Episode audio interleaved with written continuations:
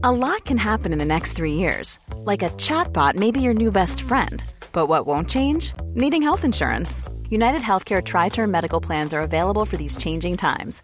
Underwritten by Golden Rule Insurance Company, they offer budget friendly, flexible coverage for people who are in between jobs or missed open enrollment. The plans last nearly three years in some states, with access to a nationwide network of doctors and hospitals. So, for whatever tomorrow brings, United Healthcare Tri Term Medical Plans may be for you. Learn more at uh1.com. When you're ready to pop the question, the last thing you want to do is second guess the ring. At Bluenile.com, you can design a one of a kind ring with the ease and convenience of shopping online. Choose your diamond and setting. When you find the one, you'll get it delivered right to your door. Go to Bluenile.com and use promo code LISTEN to get $50 off your purchase of $500 or more. That's code LISTEN at Bluenile.com for $50 off your purchase. Bluenile.com code LISTEN.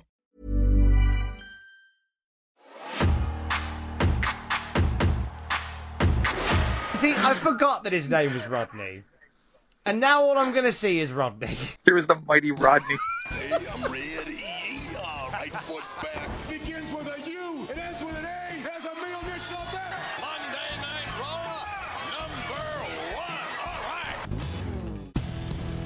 Welcome everyone to the Cultaholic Classic Raw review as the other Cultaholic lads are hunkering down ready for In Your House. We are here via our Ica Pro powered DeLorean long before In Your House is even a thing first time round. We'll get to that next year. And who be we? I be Fake Geordie, radio presenter without portfolio, Tom Campbell, former Cultaholic heavyweight champion, hopefully purveyor of a copy of WWF in your house for the PlayStation by the time this weekend is up. And I am with the bear in the big blue bar cage, the head pen of Cultaholic, who has invited six pencils round to his house so he can snap all six and replace them with six pens because he now doesn't need to socially distance as much and he doesn't even need a pencil because he gets it right every time. He is Justin Henry and he is off of America. So wait, first prize is the In Your House video game. Heck yeah, a signed copy of WWF in your house for the PlayStation. What's second prize? A colonoscopy? You can do that with a copy of WWF in your house for the PlayStation. I mean, true, you could get a hyper realistic wrestling video game that, you know, you know. I, I mean, I've spent a lot of time playing 2K19 uh, during the downtime that I've had uh, in this past week, and uh, I'm enjoying uh, professionally building the moveset of Rampage Brown. You could do that, or or you could play as the Undertaker who shoots green skulls from his hands. And I know where my money's going. Or you could play 2K20, which is the video game embodiment of the year 2020. you know what? They knew. They knew, didn't they? they knew how awful It's glitchy was and you can play as monsters. Oh, yes, it's uh I haven't played that game since like the second week I had it. I I'm too. I thing is, I love the idea of some of the stuff in that game, but I can't bring myself to play it because I I love playing 2K19. I'm a big fan of 2K19, and uh, a 2K20 just seems such a departure. I can't bring myself to do it. Yeah, it's like watching the video in the ring where like a week later you're possibly deceased. Oh, I tell you what, I am excited about. We are now one month away from Retromania. Ah, yes, I'm actually very excited about that game with all the hype for it. I'm so oh, mate. I'm buzzing, absolutely buzzing for Retromania. Like They actually had a um, they actually had a booth for it at, at the last House of Hardcore show I went to. It was like a demo version you could play as the Road Warriors. Nice, but the stuff they've added since then, though, like oh mate, the NWA Power sound stage is in it. Ah, so. I know it's exciting. I wish like we could like if if somebody could somehow hack 2K19 so you could build the NWA Power soundstage, I would Mm. play that game all the time. I just want the simplistic WrestleFest style presentation. I, I, lost quarters upon quarters in that game 30 years ago playing at the arcades. WrestleFest was phenomenal. But mate, we're not here to revel in the past. We're here to trudge through it because we are chronologically critiquing. Thank you, OSW review. Every single episode of Monday Night Raw from the very beginning to one of our eventual deaths. and we are deep into 1994 at this point. Uh, where and when are we this week, Justin Henry? Uh, we are live this week. It is Monday, October the 17th, 1994. We are in Burlington, Vermont, as evidenced by our intro to the show, which we'll get to in a moment. And um, yeah, it's live, and this this is also the last time that Randy Savage ever works for the company. What? Well, last time he worked, he, he works on site at an arena for the company. Oh, I thought it was the last week we had Savage.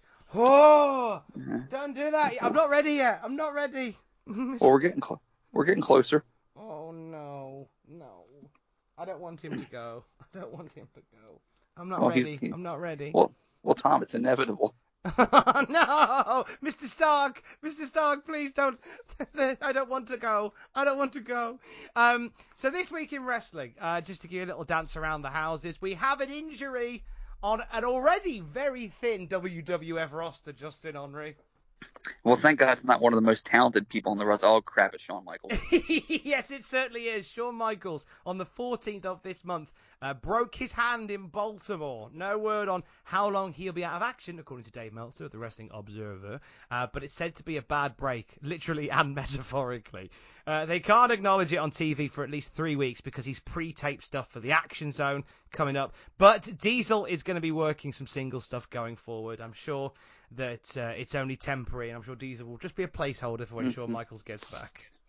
Oh God, that's when the seventh seal was opened. uh, talking of seven seals, uh, Davy Boy Smith broke more than seven seals uh, when he was ordered to stand trial in Calgary for assault on a, after a barroom brawl in the summer of '93. Do you know much about this fight that Davy was in in '93, Justin? Yes, actually, James Dixon cobbled all together in the book Titan Shattered. Ah, I know And he the- did. It's a great book you guys did. Well, the, that's the one. That's one of the ones he did alone. A great book you guys did. Yes, I'm sure. I'll, I'll take half credit for it. Take some credit from Dixon as well. He won't mind. He, Dragon Izu won't He mind. consulted me on a few. he did consult me on a couple of things, but I didn't really add a whole lot to that book. But um, yeah, apparently some college kid tried to put the moves on um Davey's wife Diana, and Dave went to drag him out of the bar and uh got a little heated, and the kid I guess passed out in his grasp and fell and smashed his head a la Richard Belzer. And they tried to sue, saying that Davey pile drove him into the floor or whatever. And um, Davy ends up winning. uh, however, it's uh, yeah, that trial is set to kick off very, very soon. Uh, incidentally, I was ringside when I watched James Dixon throw a fireball at a man. Was he so? Was he trying to um put the moves on Diana Hart Smith? I think he might have been. Either, either that or he was defending his three CW tag team titles. Big love to Dragon Izu. Uh, also this week in the well, also in this particular time frame in the wrestling world, uh, Meltzer's in a right. Meltzer's grumpy this week in the Observer.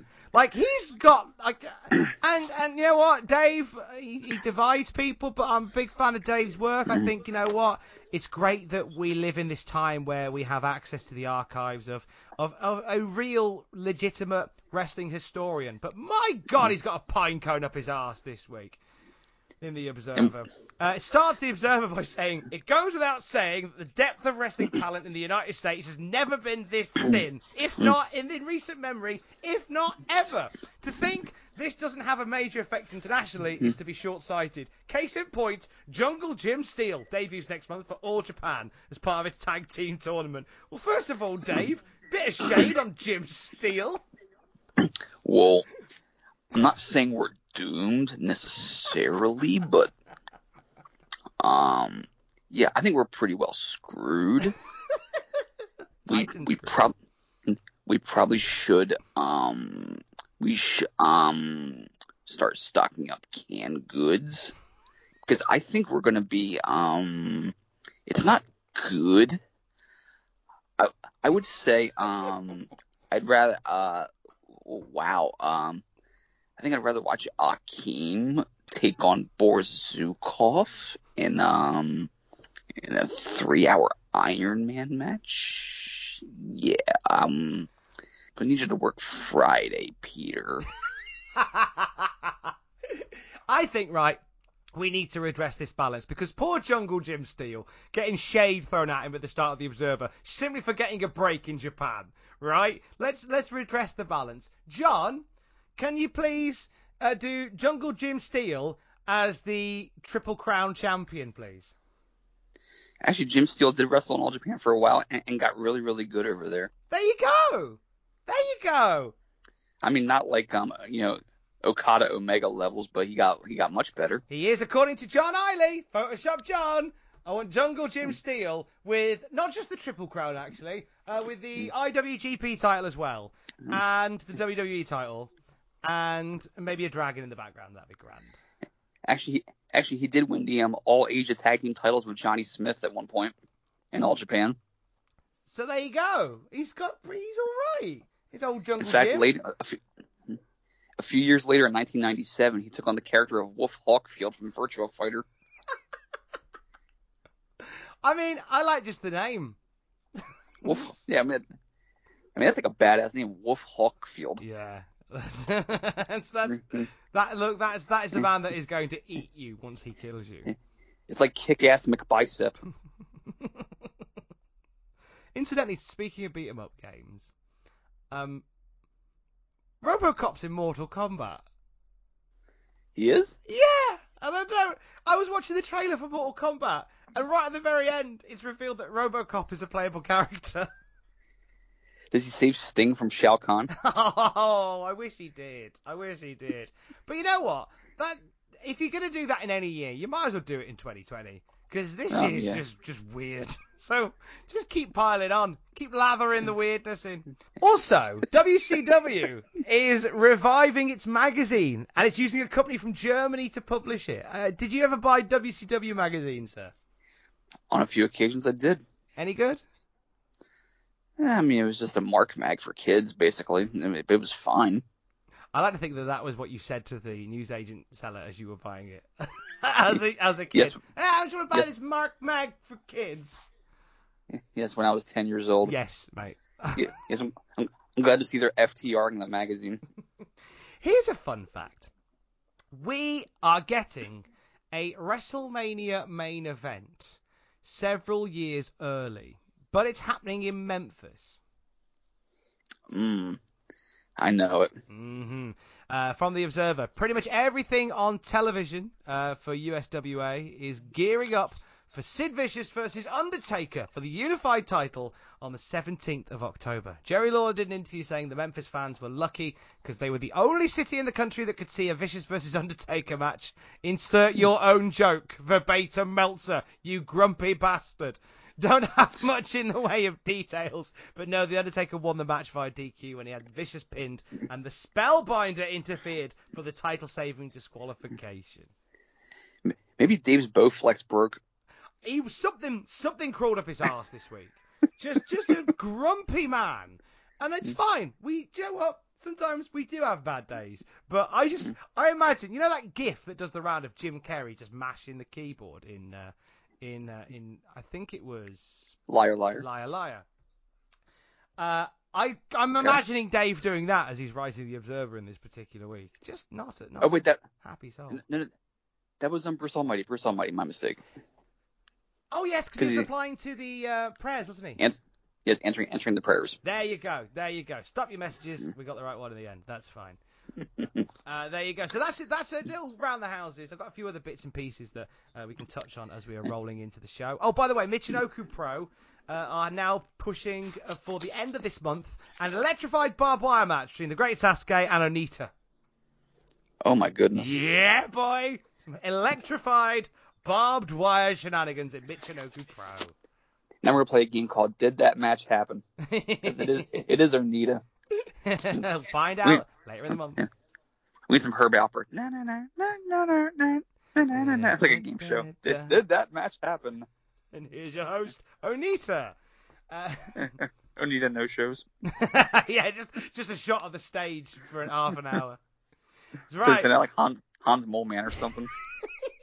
I'll be Onita. wow, Uh, that, wow, that was pretty good, man. thanks. Thank you. Uh, Uh, quick note before we before, before we hop out of the Observer. Oh, go on. Every time we do this for, for, for, these older shows, I jump down to the readers pages part, which is like almost like a classified ads section. Oh, you So and so was I looking feel for- I see. I feel like that's the comment section uh, of uh, the YouTube section. But I'm glad that you look. Well, I look for the classifieds part where it's like like so and so um is looking for old Mid South tapes or whatever, or someone's looking for this Hasbro figure. Okay. because because I always recognize at least one name, and sure enough, and sure enough, this week I did find a name that I recognized. Keep in mind, this is 1994. Okay. Brian Last of of Long Beach, New York, is looking for old observers and Japanese wrestling comic books. Ooh. Oh, nice. Every now and then you find a name that that's like, oh, okay, uh, like he's still relevant today. That person, like like John Arezzi, will pop up in there. The most random one I ever found, if I could be self indulgent for a moment. Now, mate, go for it. it- this was a while ago. It was when the 88 the 88 Rumble issue was put up on on the site. I, I can't remember why that one was selected at random, but it went up there, and I browsed through it, and someone sent in a letter to Dave, a 15 year old kid from Egg Harbor Township, New Jersey, which is about half hour away from me, and he was complaining be, because of the double entendres that wrestlers would use on NWA broadcast because his mother would walk in the room and hear them and and give him a hard time about it. So I, I thought it was kind of kind of amusing, and then I got to the name, and sure enough, it was the man's name is Greg Roman, and I immediately recognized that name because he is now an NFL offensive coordinator. One step with one step away from being a head coach one day, Oh, wow. I love that. and I recognize it because um, you know he he's always in the paper for the whole local boy does good angle because like he, he's kind of made it big in life. Incidentally, oh, we should probably fill people in who don't know. Brian Last. It was the 605, wasn't it? It's a 605. Huh. He has that, and he's also Jim Cornette's co-host. Jimmy, he's the Jim Cornette Experience guy as well, lest I forget as well. Enough of that. Let's crack on with this week's episode of Monday Night Raw. I hand you over to the capable hands of Justin Henry to talk us through Raw this week. A live episode of Raw, so it's gonna be good, right? Just. I can't wait. Ah, it's gonna be a good one. Feel it in my waters. See, that's what I thought going in, and it's like, well, it's, it's live, so it's got to be good. Oh, by the way, I, I, I did find Onita did face Sasuke in said match. Oh, they did happen. They did happen. Well, we wouldn't know Yeah. because noticed he didn't turn up to tell us. And no ropes, barbed wire, time bomb, exploding landmine, double hell death match. we Onita beat Sasuke in 15 minutes. Anyway, it takes it takes longer to actually say the match name than they actually wrestled. pretty much. So yes, I, I was optimistic for this week's show because the live show is always the always the liveliest one. hmm and it and it doesn't reek of um it doesn't reek of must by the time you get to the third episode of the tapings when everyone's just dead and you got to rely on the heat machine more and more. Um, we get off on on the right foot, and by the right foot I mean we step on a Lego when uh we have these outside shots of Burlington, Vermont, what I assume is Burlington, Vermont. You know the, the fall foliage, these nice looking you know brownstone buildings. Savage, Savage dubs over. This isn't the Learning Channel. and as he as he invents do all, almost a scenic look at downtown Burlington and rural Bur- Burlington, and I'm like, what's the point to this? Are, are, are they so ashamed of the location because it's not a big city that they're like, oh, look how great it is here. It's uh, you know, we're in a nice area. This isn't Hickville by any means. I love it. He's it's just just Savage just rattling off as he is one to do. He's it's certainly becoming. He seems more comfortable with just being more nonsensical. So we immediately start off with Doink and Dink with Wink. God, I hate myself for, for uttering that sentence. So this has happened between Raw episodes, hasn't it? Uh, yeah, because this was too hot for cable, so they had to um introduce Wink on the weekend shows. yes, Doink had Dink, now he has Wink. Another mini sidekick as we're building to a charming match at Survivor Series. I don't know whether I'm looking forward to Survivor Series or not. I don't know whether I'm looking forward to watching it with you or not. I can't tell at this point. We're definitely getting Matthew for that one. I think I think we have to. I think Matthew has to experience that. Yes, we. He'll think we're punishing him for some reason, and uh, I'll come up with a reason before then. Don't worry. So Dink gives Ed Truco a flower, He's one of the Spanish announcers, gives him a flower, and, and the flower droops because it, it's a trick flower. It sags. And knobs from the Nasty Boys. Bobby Heenan once said that knobs and sags sound like symptoms of menopause. See, even even when he's not here, Heenan's the best commentator of the night. yes. So we get we get the Raw intro, but it's not the usual Raw intro, Tommy. Oh no. It's certainly not. We have Todd Pettengill in the middle of the Raw theme and the usual Raw opening, plugging Stridex with a big ass Stridex logo right in the middle of the screen. Oh man, Raw is sponsored by Zit Cream. Which does that not say everything hmm. about your core demographic? It certainly does. And let me Oh, tell you something man. from personal experience. If you have a gash on your forehead for any reason, do not run a Stridex pad over it. Please tell us the story. Oh, it burned. I was about 14. I got cut open playing sports outside.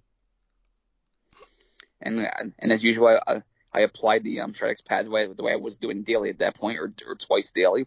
And oof. Like Onita wouldn't do that. I don't know. I heard he had a Stridex death match about a week after this show happened. I'd rather slam my nuts on the sliding glass door than do that again. that was searing pain. Anyway, so Vince and Savage do the intro in darkness because they forgot to turn the lights on for this, which is a nice microcosm for WF 1994. Really is. They're in the they're in the dark and they can't help it. Until finally they shine the police spotlight over them. And, and they can do the intro proper while Dink's while music plays in the background. This is a microcosm for WF 1994. It really is. It, re- it it's just. I mean, I, I like the atmosphere. You can tell it's a live show. It certainly feels like they want us to be there, and uh, whether or not the wrestling is the case is, is yet to be seen. Doink's the first match out. It's like a rave if the if the DJ no showed. Start playing circus music for some reason. We but we do but we do start out with Doink versus Jeff Jarrett, a match that started out really bad, and the wrestling was good at the end, but my God, everything around it was terrible. Uh, from the Observer, it appears they're going to film a nightclub uh, in Las Vegas segment with Jeff Jarrett. Is it the same place where he held the GFW tapings in 2015? I think. No, you're thinking you're thinking of a very empty football stadium or baseball stadium, wasn't it? God, it was actually indoors the uh, tapings. it was just hot, so they all went outside for a cigarette. no, they did. They did the tapings in Vegas, but the one thing that I remember seeing from from Global Force Wrestling was Kevin Nash like limping towards a ring on the baseball stadium field, and just mm-hmm. thinking, this is the big company. This is really quite sad. it doesn't work for me. There was nothing elite about that. So just to kind of paint the picture here, if you have not watched this episode, Doink is wearing his orange and blue tinted outfit and has green hair and he's wearing yellow boots with it. Picture that, if you will. J- Jarrett, meanwhile, is wearing mango yellow and purple with black boots. I think they have all the colors covered here. It's just, you know what? If you're watching, don't adjust your contrast because this is very, very bright. if you if you ever got a box of those like 64 Crayola crayons, this is basically what it looks like. Got a nice spot earlier where Dink bites Jarrett's ass, which is like I I want to just write that off as like like haha stupid comedy. But then Doink takes Jarrett over in a side headlock, and Jarrett rubs his ass while Doink works the headlock, and still selling it. I'll give Jarrett credit that that was commitment to the bite gag. Yeah, I liked it. I was, I was pleased that they stuck with it, despite how crap the gag is. It's so bad that Doink has a perm now. It didn't look right. The, who is Doink here? Doink is still Ray Apollo. Still Ray Apollo. I don't know why he just looked different here. I don't know whether it was the perm, because it looked like a different Doink. Well, the the perm and the blue and orange outfit is, that just looks garish. Mm. It just, it looked like it was, it looked like the costume was thrown on this week. Yeah, there's like a like half afro, half perm for the wig, and it's not a good look. We get this long abdominal stretch from Jarrett. Just a long abdominal stretch. We're just killing time here. Even though it's the first show of a taping. I don't know why we're stalling. I don't know why they. I just I'm intrigued as to why they choose some matches to go lo- certain matches to go long in comparison to others. I guess because like as we'll find out, sort of the rest of the night is sort of nobody's fighting stars. So this is the only sort of star versus star clash on this particular show. So I guess they want to give hmm. this the most time. Well, yeah, because uh, that is the formula. You know, one star versus star match uh, per, mm, per episode, and the rest of it is just filler, building block squash matches. And it is during this sequence that Queasy and Sleazy hit the ring. Although we don't know Sleazy's name yet. And so basically you have two miniature kings walking out. Queasy has been established as Little Louie, and the man we learn is Sleazy. Basically looks like somebody shrunk comedian Rich Voss. and, and um, I mean, even to be even shorter than he already is. I actually wrote in my notes, this is the start of the taping. As if to convince myself that I was not being ribbed here. And Savage and Vince are all over this idea of who Queasy's friend could be. Like really, really into the mystery. As this is like the NWO's third man mystery. Like, who is this person that is with Queasy? He was very angry about it, wasn't he? Yeah, they're they're conjuring up uh, emotions that should not exist, and a, a level of interest that should not exist either. I you could tell Vince is very invested in this particular story and how it's going to play out. Glad somebody is. Yeah, um, that makes one whole person. Doink is so bored by this match that when Jarrett goes for a pin not long after, he doesn't even bother getting his shoulder up on two, and the referee has to pretend he kicked out anyway. so, and then we come to a truly surreal moment. Now, Tom, we have made much mention of how Vince and company awkwardly shoehorn in celebrity stories into the commentary or whatever's in the news that day in order to try and make themselves culturally relevant. They convince themselves that, the, that they're not a two bit wrestling operation, correct? Correct. So, at some point during this match, for no apparent reason, Vince implies that Dink and Wink may auction their hair if Doink loses, which allows me to segue into a story of how country singer Conway Twitty has had to auction some stuff off. I mean, it was a strong effort to to tie in a topical reference.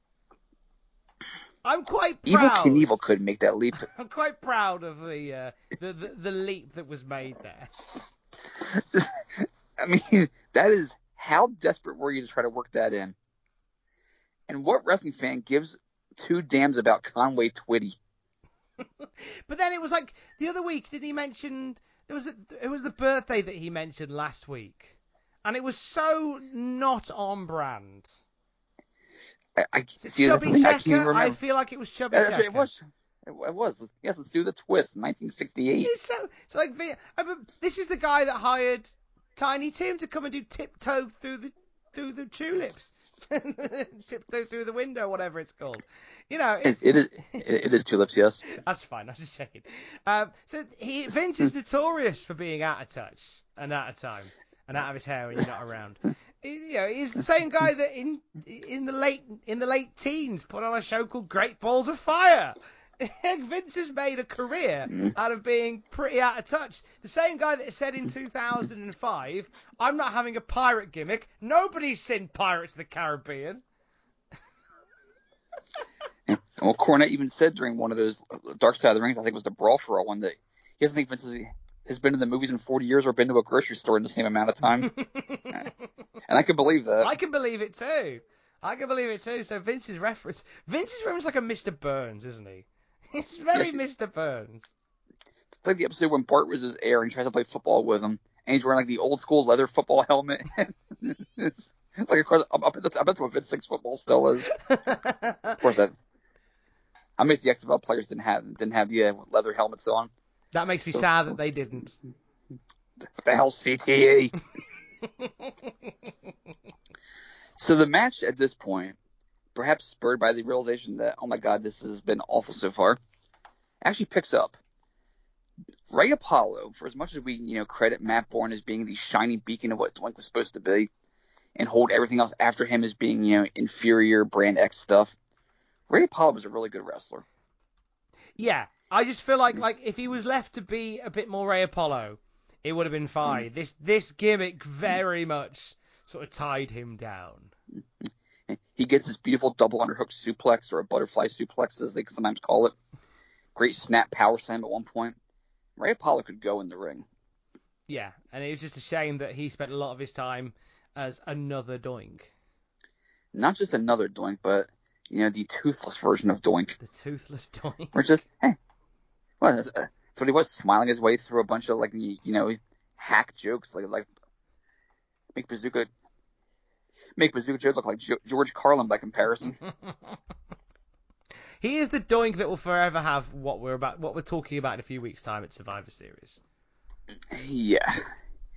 So we get this um amazing spot where Sleazy hops up on the apron, and Jarrett either charges at Doink or Doink or, gets whipped in the ropes or whatever.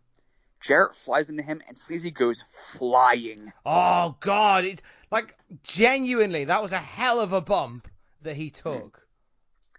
Spike Dudley would watch that bump after years of Bam Bam Bigelow throwing him into the fifth row at the ECW arena and go, "Dude, you're nuts." Mm, it was that was that looked bad. That looked bad. And do you know what sucked? It didn't even signal the end of the match. Mm, no, because now we have a mini chase. It's like Mario Kart around the ring on on foot. So we get the whoopee cushion minus the sound effect. Maybe they're phasing it out finally. Thank Meanwhile, the referee's all t- the referee's tied up with this um speeder race around ringside. Lawler interferes, comes off the second ropes, hits Jarrett with, or hits Doink with something in his fist. Jarrett covers and gets the win. The match got good at the end, but there was just way too much silliness otherwise. Yeah, it picked up, but it was just. It didn't need to be as long as drawn out as it was. It really didn't. No, I really didn't. It was, it was, it got good it, toward the end, but it was way too, way too long a road to hoe to get there. It's just a worry that like this is how thin the roster is right now. Is that they're they are they're Mhm. about to you know get settled in for several weeks worth of taping, so they want to stretch the roster as best they can. So therefore, the feature match for this night is Doink versus Jeff Jarrett. Well, it'll all be better when Scott Norton comes in as Mantaur. Yes, come Wait, on, you mean turn it Manta. Actually, I don't know if that's true or not. I'm trying to make sure Scott Norton being offered the role. I mean, he looks like he could play it quite well. Well, Imagine if Mantaur had come in and he'd been like a like a strong like like a strong style Japanese wrestling type. That would have been phenomenal. So this this this garbage gimmick comes out of the ring, and then he starts wrestling, and it's all these snug suplexes and, and heavy forearms. Be brilliant. Certainly would be, and and, and Scott Norton would definitely boosted this period from a uh, you know a wrestling standpoint, especially seeing how thin this roster is. Genuinely. just don't know why it didn't work out. Then after the match, Lawler formally introduces Sleazy to to the world. Glad I'm just glad Sleazy's alive at this point after taking that bump. And Vincent Savage act like this is um this is on par with ECW and WCW joining together to form the alliance. in, in in in terms of shock and awe. the name on the contract does say easy, but the name on the contract reads sleazy. John, John, can we get Vince McMahon reacting to sleazy, but using the split cam from 2001? And just like Queasy kicked your ass in the past, it will again at Survivor Series. hey, here's Davy Boy. there you go. Eh. The gang's all here. Well, it's not just Davy Boy though, because he's he has a squash match coming up, so we show him backstage jogging in place while grimacing. Why did he look so strained to be jogging? Because well, he knew he had his work cut out for him trying to top that last match. he knew that this was gonna be a war in order to get people on his side. It's it's like all I could think of there was it was like he needed the wee and he'd eaten quite a he'd eaten quite a strong mint at the same time. That was what it looked like. Brett, the show is effed. he was certainly effed if he didn't go for a pee. Well, speaking of um urine quality, we had we have an action zone plug. Although this match is not this match is of higher quality. I was going to say, how dare you? We've just watched Doink and Jeff, and you're going, oh, in quality. Bret and Owen on the action zone. Well, I mean, action zone in general is um unmemorable. oh, it's Started out good with, with two great weeks of wrestling. Case in point here, Bret Owen for, for the title. Although I have to take umbrage with something Owen said in this promo, where Owen's vowing to win the belt, and he goes, "This is gonna be my night." The show airs at noon on Sunday. Whoops. Awkward. Uh, so this is so this is coming up. This is the all new look uh, weekend lineup for the WWF, bringing in the Action Zone, which we know is a reaction to uh, football on a Sunday, uh, being very talk heavy. They're going to be very wrestling heavy. Uh, incidentally, over the weekend we had the last episode of WWF All American. Uh, After over 11 years on the air, 11 years. Uh, the final show, it was old clips uh, of uh, like sort of the best of All American, uh, all whilst uh, Al Hayes and Vince McMahon were tearing. The, they were they were both in it, but the most of the show was spent the, with the stage, the set being torn down, and Ted DiBiase being mm. upset with it. yeah, the, actually the old All American show shows actually showed stuff from other promotions at the time. I don't, I don't know if you know that or not, like like other territories. No, I didn't like know the very that. the very first few episodes when Vince was still building the empire. Oh wow, I like that. There isn't anywhere that really does that now. I mean, it didn't last long, mind you. When, you know, once uh, once McManifest Destiny came rolling in, then that all changed. hmm But it's it, it's kind of funny because All American Wrestling was the very first USA Network show for for McMahon. It was his first foray into cable in general. And and and the, and the way he got on there was because preceding uh, um preceding WWF on USA, um Joe Blanchard's Southwest Championship Wrestling was on USA Network. The one where, where his his son Tully wrestled hmm among other stars, Adrian Adonis and, and a few others. I mean, many others actually. And they got thrown off the air in the summer of '83 because either I've, I've- I've heard two different stories. One says it was there was a match that had too much blood in it and it and it pissed off the network. And another says I think it's according to Mike Mooneyham's book, um, like Sex Lies and Headlocks, that two wrestlers threw pig feces at each other during a match and upset people because they were outside brawling, I guess. Well, either way, once uh once USA was unhappy with Southwest, Vince sidled in and put over his family-friendly product, and that's how he got on the USA Network in 1983, Ah, assuming their time slot. sneaking in there. And USA Network, he's still there today, 37 years later. After minus a five-year law where he was on um, TNN and slash Spike TV. Well, the more you know, the more you know. Was there a particular episode of All American that you remember? No, it, by the time I got in, into watching it around 89, 90, it was just like a uh, it was a glorified recap show with like one feature match a week. It was just there to just to supplement like the you know the big angles and stuff like that. It was basically what uh kind of like what main event is now, but but like except it was more a bit more visible than you know like Ricochet versus Riddick Moss or whatever. Hmm. You might get like you know the Genius versus Hercules or something. You might If get you were something a bit beefier. Yeah, it's, it's like, oh, Rick Martel versus Tim Horner. This is a big week. I remember a lot of the focus for a while was around Gene Okerlund and Bobby Heenan. Yeah, I mean, as the show went on, they had like you know bumper segments between uh, you know storyline recaps and feature matches.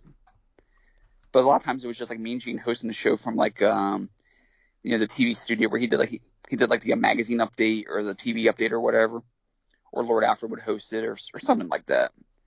It kind of changed in format a little bit through the years. It was basically just a supplementary show and nothing more. Shame to see it end, but they obviously have big ambitions for whatever's coming next. Certainly by uh, the way they're building the first week. Yep, first two weeks, great stuff. After that, see show hell. they're really good at writing first chapters, aren't they, wrestling bookers? They're really good at first Oh, yeah. chapters. and then they lose interest. And yeah, they just get bored and uh, and they're never seen of again. We need to go back in time and see how our first two episodes of the show went, and then and then go from there. Oh, maybe for our 100th anniversary, we will we'll we'll have a little Wait, wait, wait. step back in time. 100th anniversary. Yes, when we are a thousand years old. for the 100th Just anniversary clarifying. of the Cultaholic Classic Raw review, Or we're just skeletons, or heads in jars like Futurama. talking about oh god, by that point we'd be talking about flipping Raw, we, we Raw from the 21st century. God, Okay, so Riddick Moss takes on Austin Theory. oh god, kill me. When do we get to the microchip era where everybody just has things planted in their heads? this show was much better when both of us could walk. Um, which of Triple H's kids is champion this week? I wonder. Uh, according to this, Johnny Gargano the third. Oh, wrestling in the future is going to be hilarious. Davy Boy Smith, Davy Boy Smith versus Roy Raymond. I love this match. This was better than Doink versus Jarrett, and I'll tell you why. Because Roy Raymond kicked out of three possible finishes. Roy is a badass. Roy Raymond was the Goldberg of generic jobbers. he just didn't care, did he? Turned up dressed like a midden. Probably why, Remember how so, probably why Bulldog was nervous about him. Since he had that really hot, fresh mint just backstage. And then there's this guy dressed as a mint. Remember it took Brock seven F5s to put Roman away at WrestleMania 34? He'd still be F5 in him at this point. so, uh, Ray, Ray would have Ray would have built strong calves simply by constantly kicking out by this point.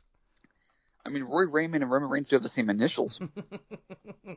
da-dun, da-dun, John, da-dun, da-dun, da-dun. My client, myself, is going to. I've got no discernible moves, but I'm gonna kick out of all of yours. Delayed suplex city. I mean, that's a gimmick. that's a gimmick in itself, isn't it? Just like just a jobber that won't die. the dog incarnate. the Yes, dog Roy- yeah. incarnate. Yes, Roy Raymond is the T1000. He just Bulldog. it's impossible to beat him if you basically if you're in a match with uh you're in a match with with our Roy it's either you forfeit or you simply wrestle him till the end of time I know this was this was something because uh, Bulldog was so nervous. He came out with his cape on backwards. hey Did did you catch that? He had he had he had the um flag logo facing inward and just the generic gold part facing outward. Oh mate! Oh for God, he did. I'm just, I'm just pulling it up now, and I'm just seeing him take the jacket off, and it's so lovely, and gold and shiny underneath. Oh mate! I was hoping it would say Godlub on the back. oh bulldog! Thing is, you can tell he's nervous as he's wrestling because there is there is like an awkwardness about him, like a clumsiness about him. Is Roy Raymond a pseudonym for like Chuck Liddell or something? maybe maybe Bulldog owes him money, and there's that's the, hence the nervousness. But Jesus, I tell you what though, you you it's obvious that Vince McMahon has big plans for Bulldog. Like literally by the mm. presentation of him, like the the fireworks. Oh, and by the way, Vince, stop saying the Rockets' red glare. That's a mm. different song. Um, oh, say, can you see? Anyway, It's nothing to do with God Save the Queen, the Rockets' red flare. Why do you keep saying it? So he had Rockets' red flare in, and he had Pyro, Moonlight Glare. in, Ro- a jacket that Rockets was red inside out. glare. Glare. Rockets red glare. Oh, glare, Get sorry. See, even I got Get it our anthem wrong. right, Tommy. and the and the Rockets' green glare. There you go, got it right now. Um, well, well, I mean, I understand you, you know you don't know mine, you don't know yours because you never hear either of them at the end of a men's World Cup. I barely hear. I barely hear ours.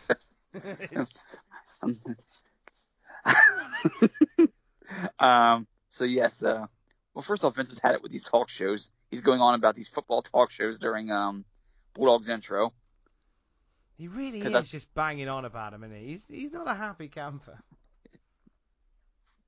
He's very obsessed. He's very obsessed with um, and he thinks the audience shares his obsession with bringing down Fox NFL Sunday. Spoiler alert: Terry Bradshaw still on the air today on on Sunday mornings during the football season. The WWE nowhere to be seen. mm. So Roy Raymond smacks the crap out of Bulldog early in this match. I mean, he waylays him. This is um. So Bulldog has an uphill battle here. Yes. He goes for the for the, for the delayed suplex, holds him up for a long time, and Savage goes up, says, "What goes up must," co-, or was it what goes up must come down? It was um, I guess it was must come down. He said because Savage holds up the last word forever. Because he, What he, he misunderestimated how long he'd be up there for. So he's like, must Say a- come down. down! it was a lovely moment By time- by Savage. By the time he finished the sentence, he was already in WCW.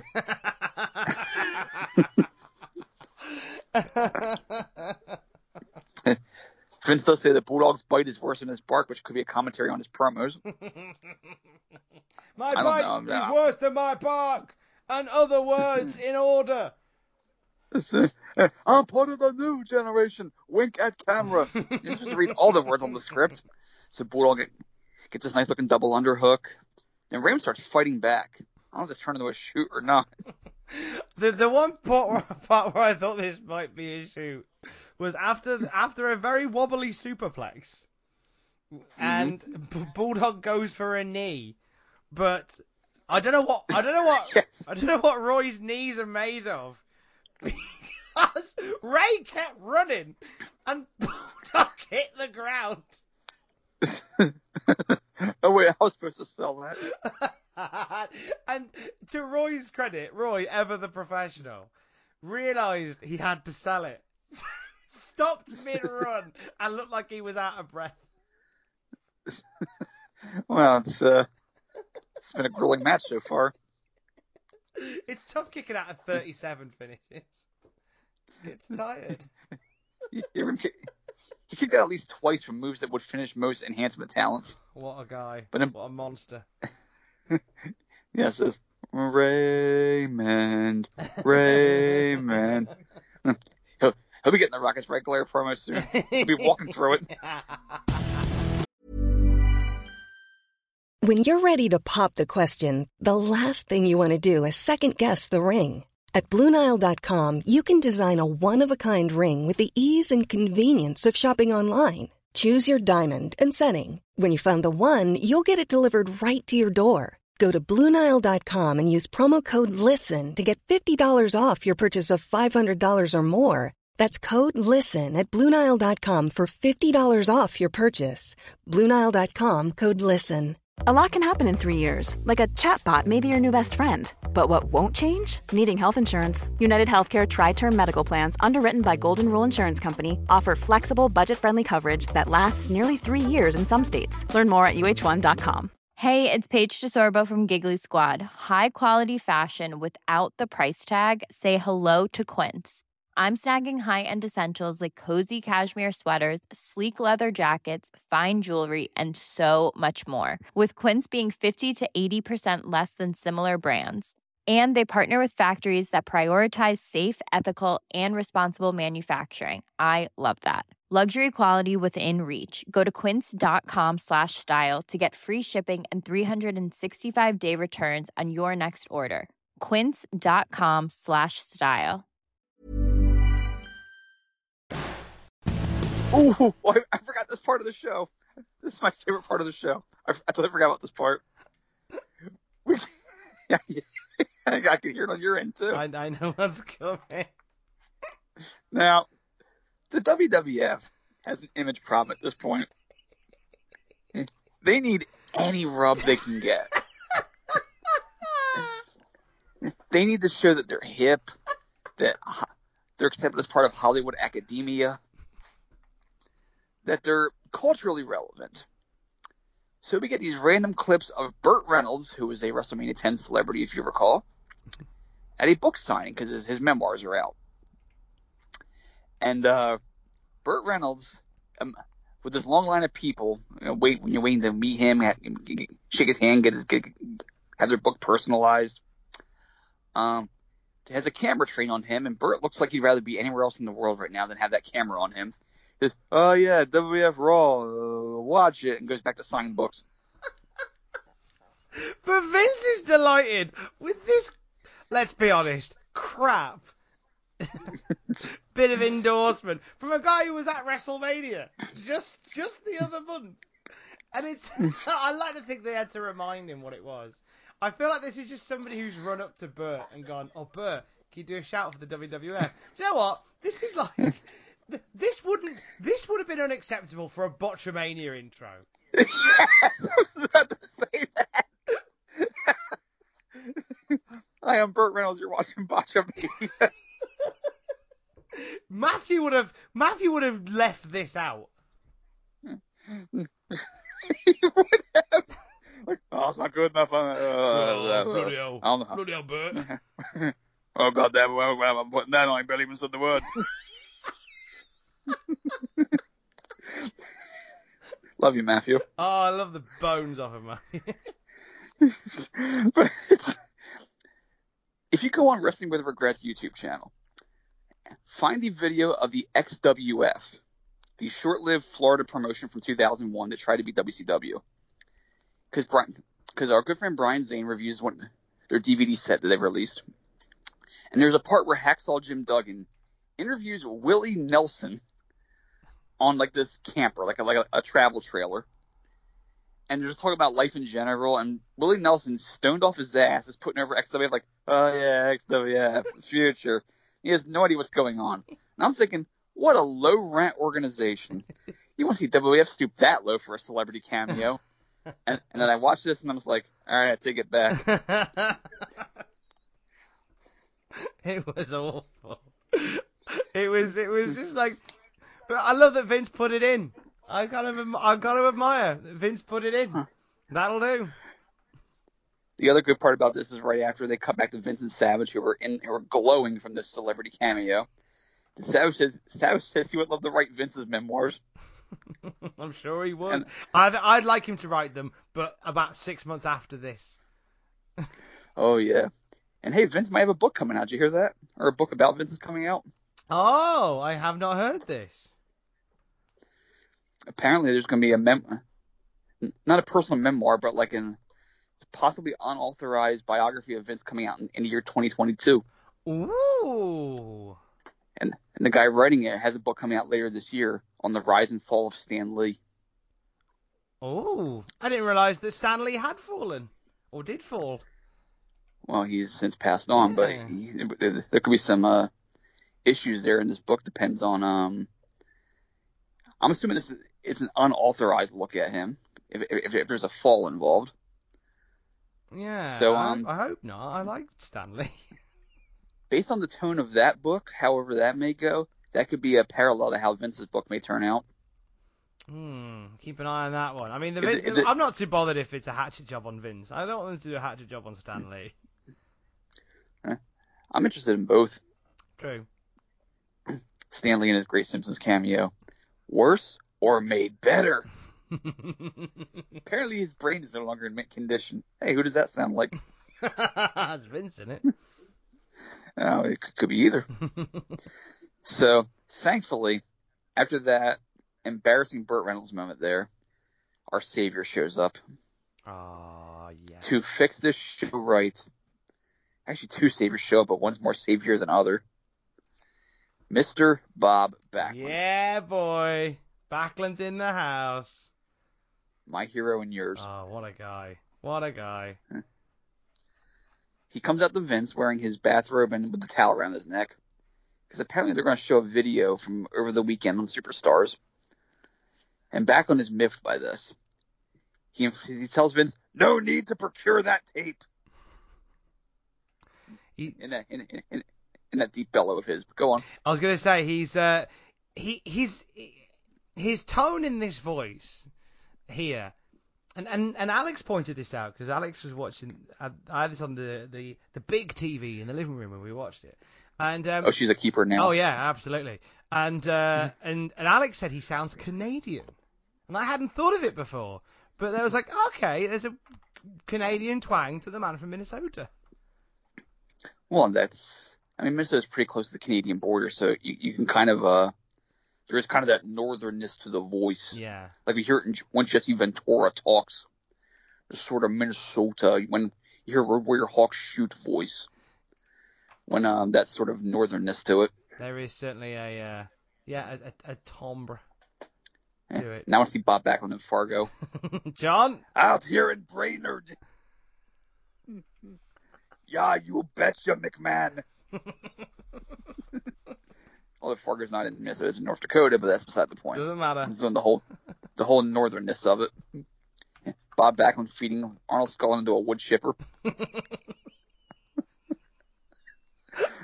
great. If you if you've never seen it, people, great movie. Fargo, watch it. Oh, it's amazing. Anyway, possibly better than Lebowski, and that hurts me to say, because Lebowski one of my all-time favorites. But anyway, so Backlund apparently beat up his old manager Arnold Skaaland over the weekend.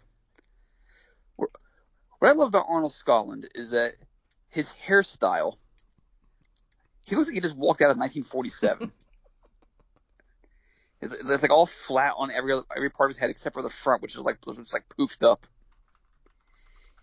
He, he was like a bank manager in, in a Dick Tracy comic. he there is there is certainly like a, a businessman type vibe about him, which just continues to suit his his now evil intentions. It really does. So apparently, um, when Backlund confronted Skaaland in this in this segment over, over the weekend, he would not shake Skaaland's hand. Skaaland was Backlund's former manager, the one who threw in the towel on his behalf when Backlund was hopelessly entrenched in the camel clutch of the Iron Sheik in '83, costing him the belt. So Backlund is still bitter toward him. All right, that's kind of a cool, a cool story callback there Hmm. bitter at how things turned out for him and bitter at the man who facilitated that. So Backlund, he shakes Skaaland's hand. And Vince yells at him for, for not shaking his hand. And, and, and, and Vince basically you know, tries to goad him into an apology. And what, what I love about Backlund, watching him watch this video, is um because Backlund, because Backlund ends up putting Skaaland in the chicken wing, just like a borderline elderly man that he snatches up. So it's actually more disturbing than than say Luigi and Gianfrida, the undersized magazine writer. When Backlund watches the footage, there's no anger on his face, there's no sadness, there's no glee. It's just a blank stare. It's just just he just looks away, doesn't he? He just looks uh, like he's gone. He's totally detached. There's no tether to reality here in, in Backlund's eyes at all. This is whether this was intentional or not. Backlund has that serial killer vibe to him, where it's like you watch like one of his like first 48 shows when they have somebody in custody, and they're just like non-reactive to like the horrible things they've done. It's so. It's good. better than- It's so good. It's better than it's better than overacting. Like Backlund is what Dexter Loomis should be. It's Just that vibe. yeah. I, I love it. I, I I it's a good shout actually. It's a good shout. I'm just a Not big that- fan of it. not to say that Backlund's a serial killer or anything, but he's trying to give off the vibe that he could snap at any moment. He's a, he's a sociopath, and when he's docile and calm, he's perfect. He does it right.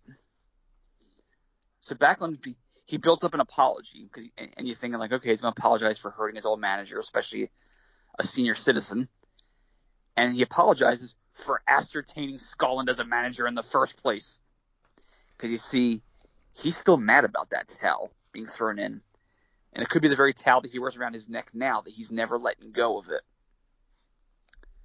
He quotes the date that he saw the light in July of 1994. And, and then we get the close up of his face, extreme close up. You can't even see his hairline. He tells us we're all doomed as a society. It's so good. He's kind of all over the place here, but that, that's kind of the charm. But that's of it. It's it's this guy who's just away with the fairies and almost a bit incoherent and, and rambly. And I really and I love it. I just I look like here he is he's he, you know and I like the whole the whole like I'm I should apologize. And he turns out, oh, I apologise for having him as my manager, which is a bit Jeff Jarrett. I'm sorry. I'm sorry I didn't do it sooner. Like that's a bit, it's a bit Jarrett, but it's Backlund doing it, so I'll forgive it. and Backlund starts going on about how he's a good role model. So he's like Britt Baker, same initials and everything. Backlund, Backlund informs us that he has never, that never has he ever eaten marijuana. the best part of that was not only the line, but Vince's reaction. because Vince looks like he's beside himself, like trying to look like, what the is wrong with this guy? he never swears in front of his children. The parents, he, indicts the parents of America because he takes care of his daughter. You know, she, he, he knows where she's at at night. Do you know where your kids are at? I do. I was, the line that he says here, do you know where your kids are at night? I was like, I know where mine are, and she isn't out with a gun. Backlund's this, mental. This is an amazing promo. so, as he then challenges any fan to get out of the chicken wing, not wrestler but fan, because because Backlund is um is a mite cowardly at this point. And out comes the human emergency brake himself, Lex Luger. oh wow, he is certainly on standard Luger form here. Now we pick on Luger a lot on this show. He's done a lot of great things. He deserves it. he deserves it. I will say he's wearing a dapper 1996 Olympic windbreaker here. Which, by the way, his Olympics were, were in Atlanta, so maybe that's foreshadowing. I know he's from Atlanta, but so so out comes Luger, and he gets on their back on the skin by calling him Bobby. Ooh, he didn't call him Mr. Back. He called him Bobby. My Bobby. to quote Lana. or other quoting Trump in 2007. Do we love Bobby? ich bin ein Bobby. Yes, you are, mate. Yes, you are. Donald Donald F. Trump. so Backlund, in response to Luger's um, you know, criticism and his remarks about Backlund's behavior, says very boldly, He's got a lot of panache. I like the use of the word panache. like he's a swashbuckler from the 15th century.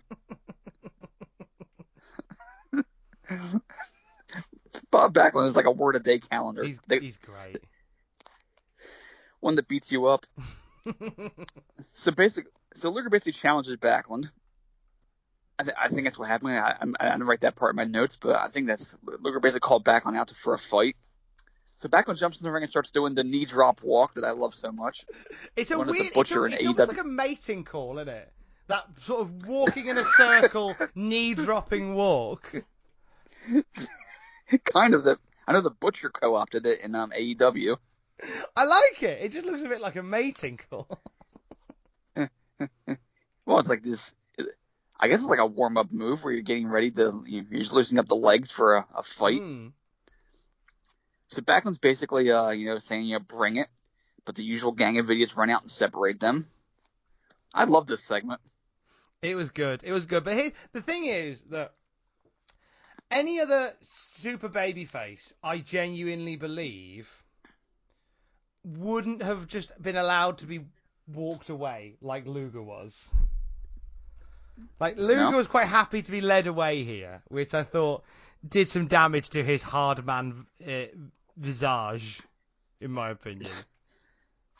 Well, I mean, Luger's um, he was like the original Orange Cassidy in some ways. But not deliberately though. no, it was just I was like, oh, I guess I guess the segment's over, and he just walks off. like Backlund could have said horrible stuff about his family, his mother, and Luger been like, oh, okay, well, well Lanza's here, so I guess I got to leave. well, Lanza's here. Best be off. anyway, Lanza's turned up. I better better be uh, better be scuttling away. Like, do you not want to fight with me? You came out for a fight with me. Yeah, but Lanza's here. Blackjack Lanza's here. That normally means we're not fighting now. It's like it's like Christmas story when Flick has his tongue stuck to the pole. like like yeah, it's Doug. Like uh, instead of the bell rang, it's Lance is here, and Ralphie runs off. Now I want to see Bob Backlund from '94 face Orange Cassidy today. Oh, how would that even go? Oh, that's a fascinating discussion. How would that even pair down? See, that's the thing. I, I, I can't even envision it.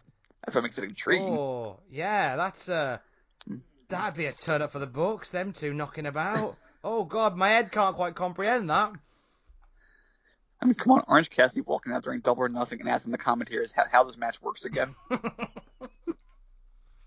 you can't you can't buy comedy like that. So actually, I did for fifty bucks. True. Jeez. Anyway, enough fun. Yeah, sorry. Forgot we were actually, having fun. Not to say that these next matches weren't weren't weren't, weren't were terrible, but not memorable certainly. Bob Holly versus Reno Riggins.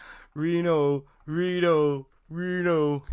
Too many R guys on this show. this is this is our roster. Like sod everybody that they're beating. We want the guys that are losing. Razor Ramon, Reno Riggins, and Roy Raymond. Raymond Roy. The funny part is, like Roy Raymond, Reno Riggins, Tim McNeely coming up very soon. Spoiler. Big Barry Horowitz in there as well. It does not feel like the WXO roster, doesn't it? not just that, but the Jobbers got a lot of offense on this show. They did. It's like they rebelled. it, was the rise of the enhancement talent.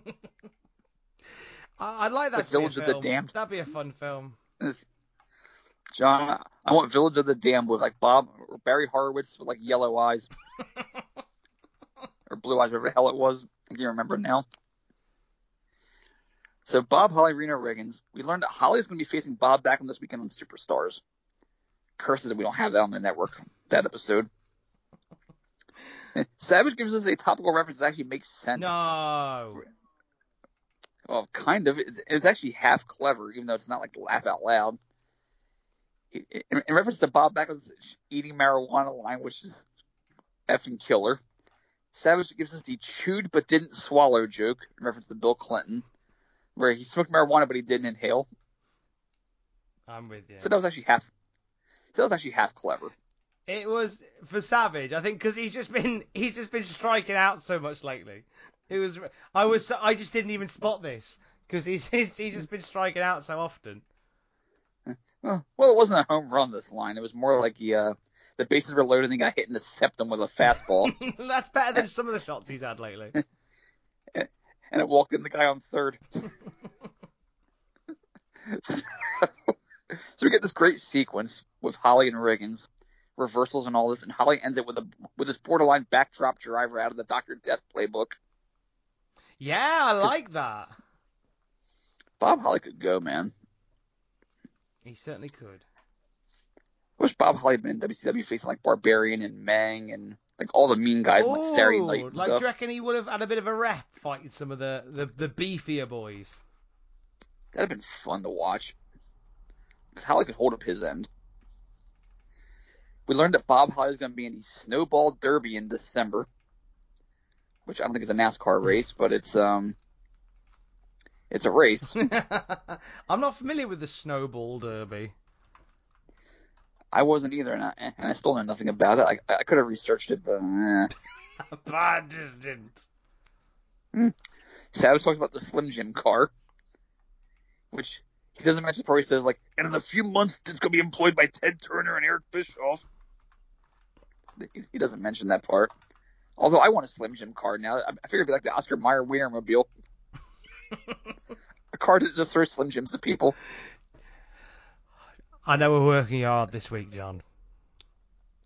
but you picture you picture the jingle that drives by. See a bunch of adult men running after it with money in their hands. Ah!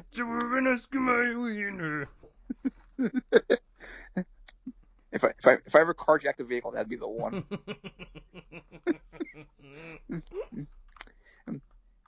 now Reno Riggins has the audacity to make the, sh- the show interesting. Reno was great. Even even tries to get with a catchphrase over. yes, he does. He goes for a superplex on Bob Holly and yells to the sparse crowd of 14 people, "Now you're gonna see a Reno Plex. Yes! I want to see a Reno Plex. Why are we ripping Curt Hennig on this show? Reno Riggins is wrestling this match perfectly. he certainly he is, certainly bloody is. What a guy. and he hates rap. I think also in this match, I seem to remember he looked into the camera and went, I'm Reno Riggins." Like, like we were meant Yes. to be frightened. And I'm proud of him for doing that. Well, Tom, you gotta understand that PJ Walker just got upgraded to being um Aldo Montoya, if that's you want to call that an upgrade, but at least it's- it's a contract job. He's probably thinking enhancement talent at this point have an opportunity to advance in, in like a contract position. All you gotta do is just you know show a little flair out there, and he's probably thinking this is my big break. I feel like everybody should be thinking that though. Like it shouldn't be, uh, uh, it shouldn't be unusual for a talent to come along and go, I want to go out there and just really try and own it. It just seems Mhm. weird that it's such a, a, a foreign concept to so many. Well, I mean, some of these guys have, have have like day jobs that they're just happier doing in addition to like enhancement talent work. So it's just they'd rather be the weekend warrior maybe than you know, be a full time guy. Yeah, I suppose. I suppose. So for some guys, this is just like eh, an easy 500 bucks or whatever. You take six moves and then go home. So unfortunately, there was no Renoplex as Bob Holly shoved Riggins to the mat and get this and got this really good looking high, cross body that landed like right on Riggins' head, and that was your finish. Bob Holly wins. So the Jobbers are 0 2 so far. Oh man. Next week on Monday Night Raw, in a match that probably should have led off this taping, as opposed to Jarrett and Doink, we get, we have Intercontinental Champion Razor Ramon taking on Yokozuna. Now I am fascinated by this match. Same. I am so fascinated to see how Ramon and Yoko will work together. It's going to be uh, it's going to be fascinating because because Yoko at this point he um I mean he's he's still really good in the ring for a monster, but usually he does better with guys that he throws around. And Razor for being fairly agile for a guy his size isn't really the throw around type. So how is this going to work? Mm, it could it could be a really intriguing match, or it could be a massive train wreck. That's what I love about it. There's so much possibility, so much range. I'm I am in. I'm in for this one. What I'm not in for is this next match. IRS versus Tim McNeely. Now, I, I, I'm going to point something out here. When I do my notes, I do like one line enter, one line enter, or return, rather. For the Heavenly Bodies match coming up, I have, let me count here. I have 13 lines of comments and quips and stuff. okay. For the Holly Riggins match, I had nine. okay. For, for, for, for the Bulldog Raymond match, I had, hang on. I had 16. IRS McNeely, I have five. and three of and three of them are pre-match stuff. Yeah, I was gonna say I think the, the the big thing for this match is not nothing to do with the match at all. It is to do with the uh, the the punk card that IRS throws down whilst uh, Mm. whilst Ted DiBiase's music is playing. Yes, IRS is um he has the microphone and he vows to expose the biggest tax sheet in the in the history of the WWF, the Undertaker. Does that mean? Yes, it does. We're getting an Undertaker versus IRS feud. Yes, death and taxes, baby. And if IRS can't win it, then he'll just sic one of his kids on him in 20 years. That's right, Bo Dallas. That's right. And then we get a bizarre moment where Vince says McNeely has obviously paid his taxes.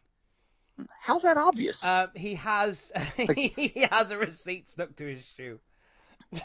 I was gonna say it's like, well, obviously he's paid his taxes. Like, no, you don't know. Because he could because cause he couldn't afford to buy a drink backstage. He's broke. He's paid all his tax for the year, and he hasn't put any away, so it's just come out of his last paycheck. What physical attributes a person could have? Look at like, well, it has to do with how far apart his teeth are. if, they're, if, if they're bunched together, then he's a tax sheet. He doesn't look guilty around. no, no, we know he's paid his taxes. What's the giveaway? Well, IRS has turned up and he hasn't pretended to be out.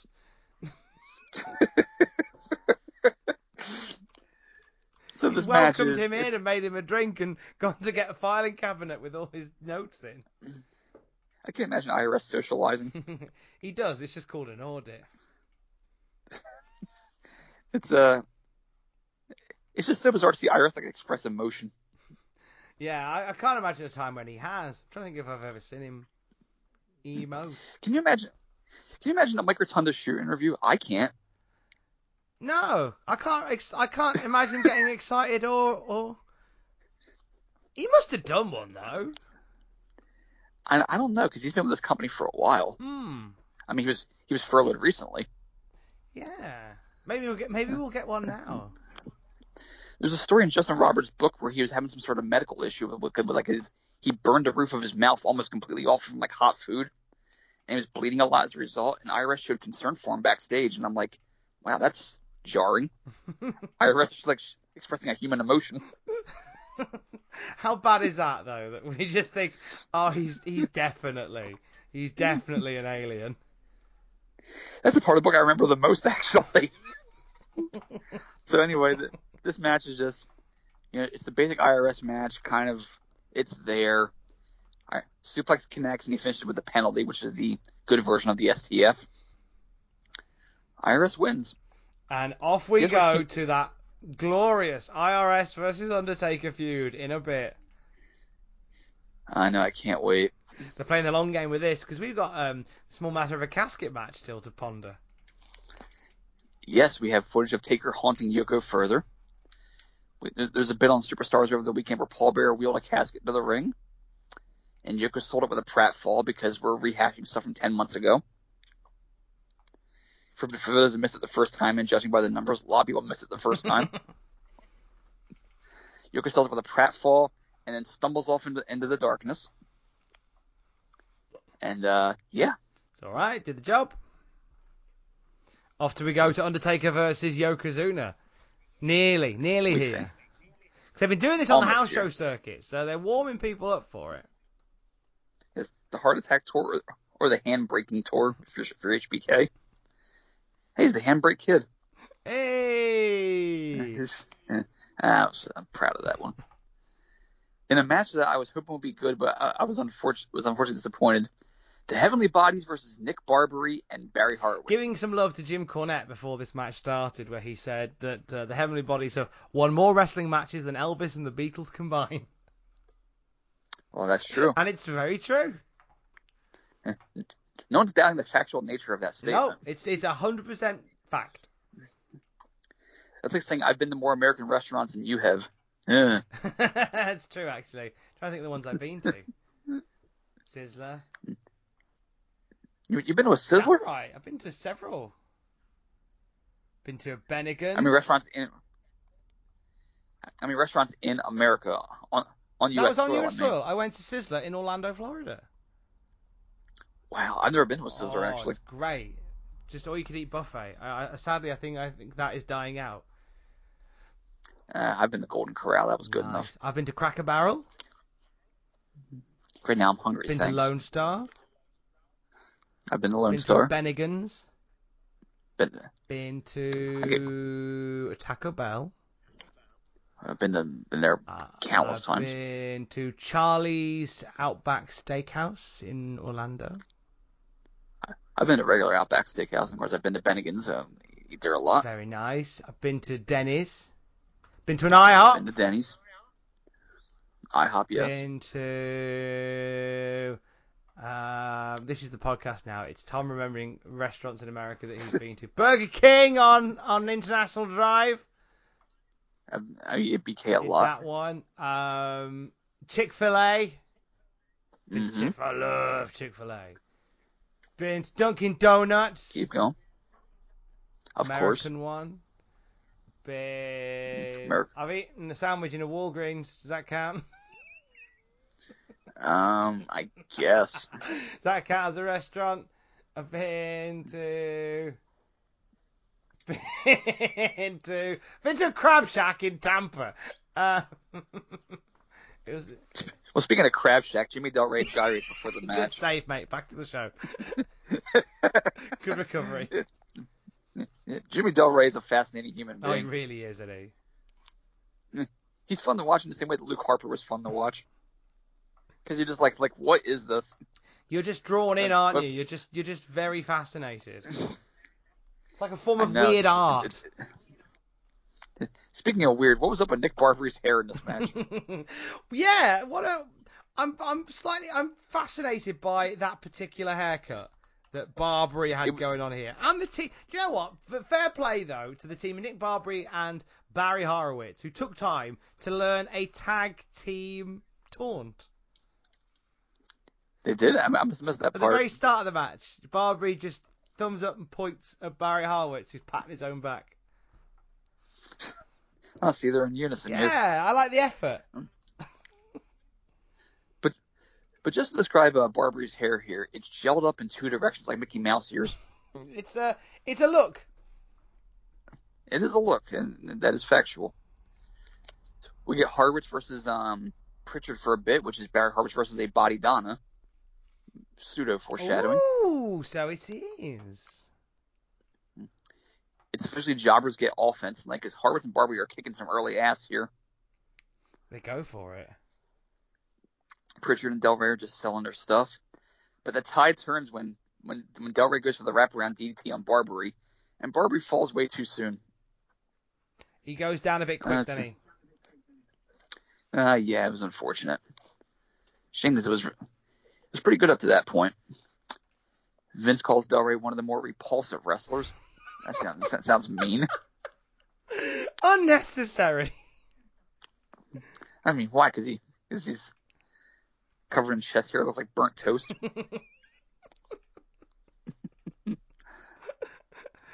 He was very mean.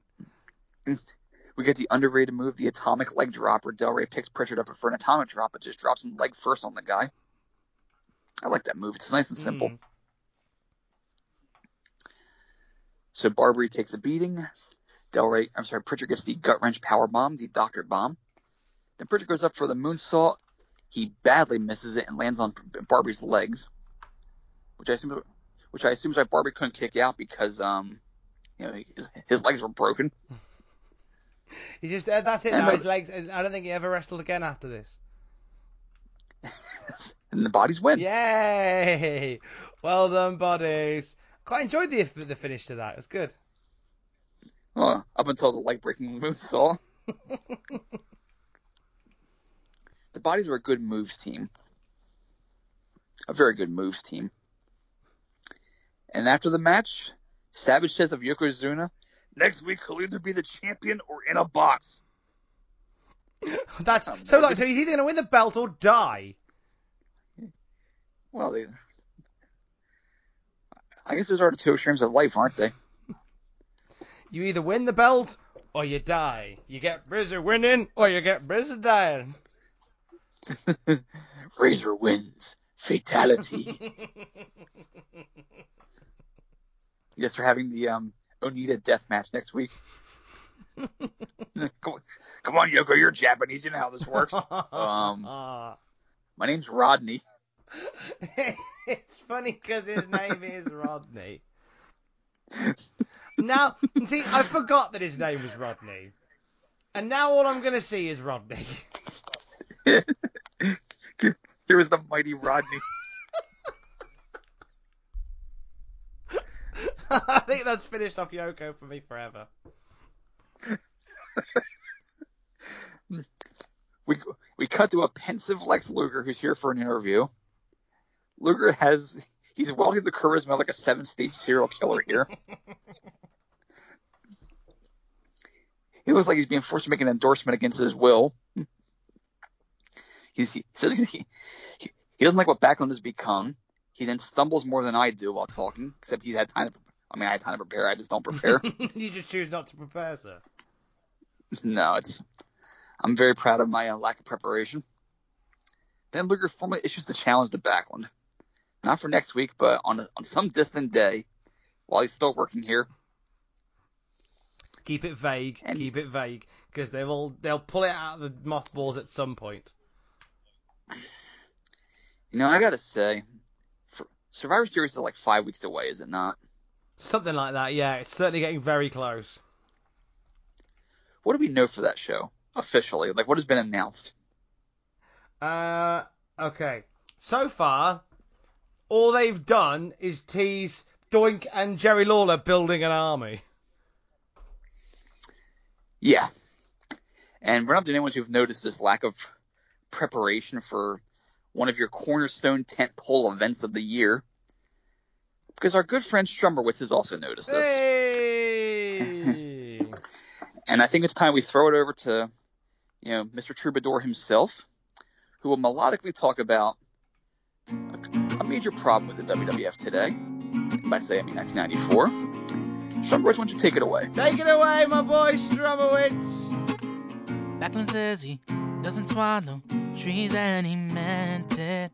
Yet Lex Luger has the nerve to question his tenants. Skyster says the Undertaker is behind on his arrears.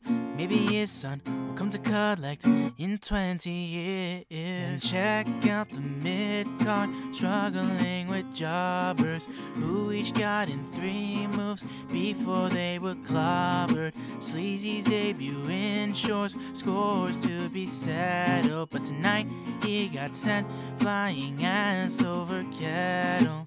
Razor's facing Yoko next week for the IC title.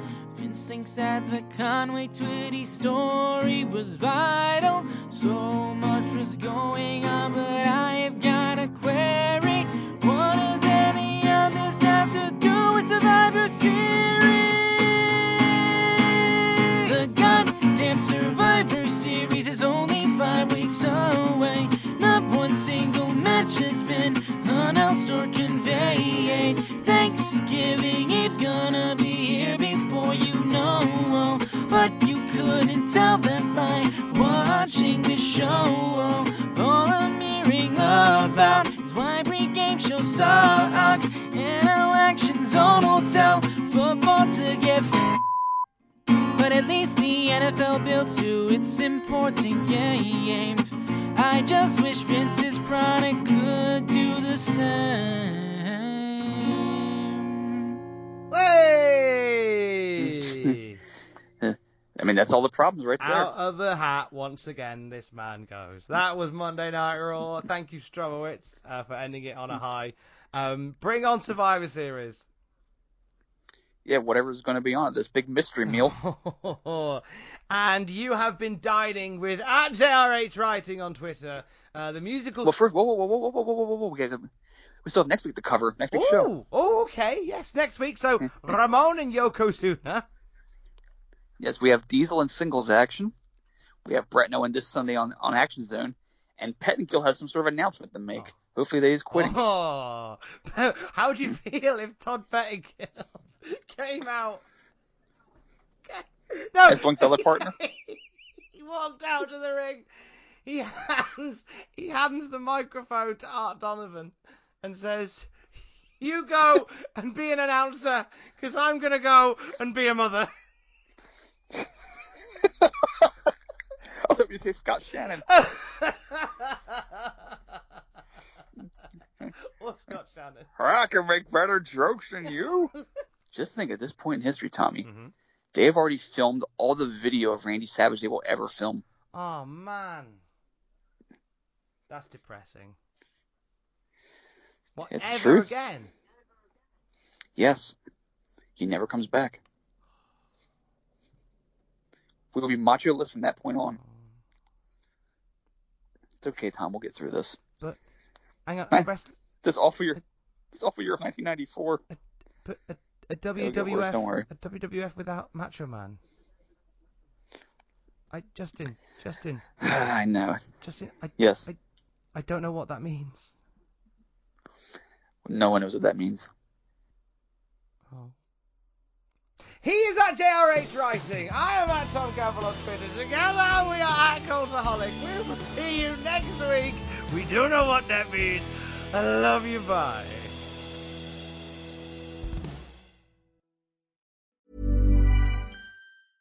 Hey, it's Paige DeSorbo from Giggly Squad. High quality fashion without the price tag. Say hello to Quince.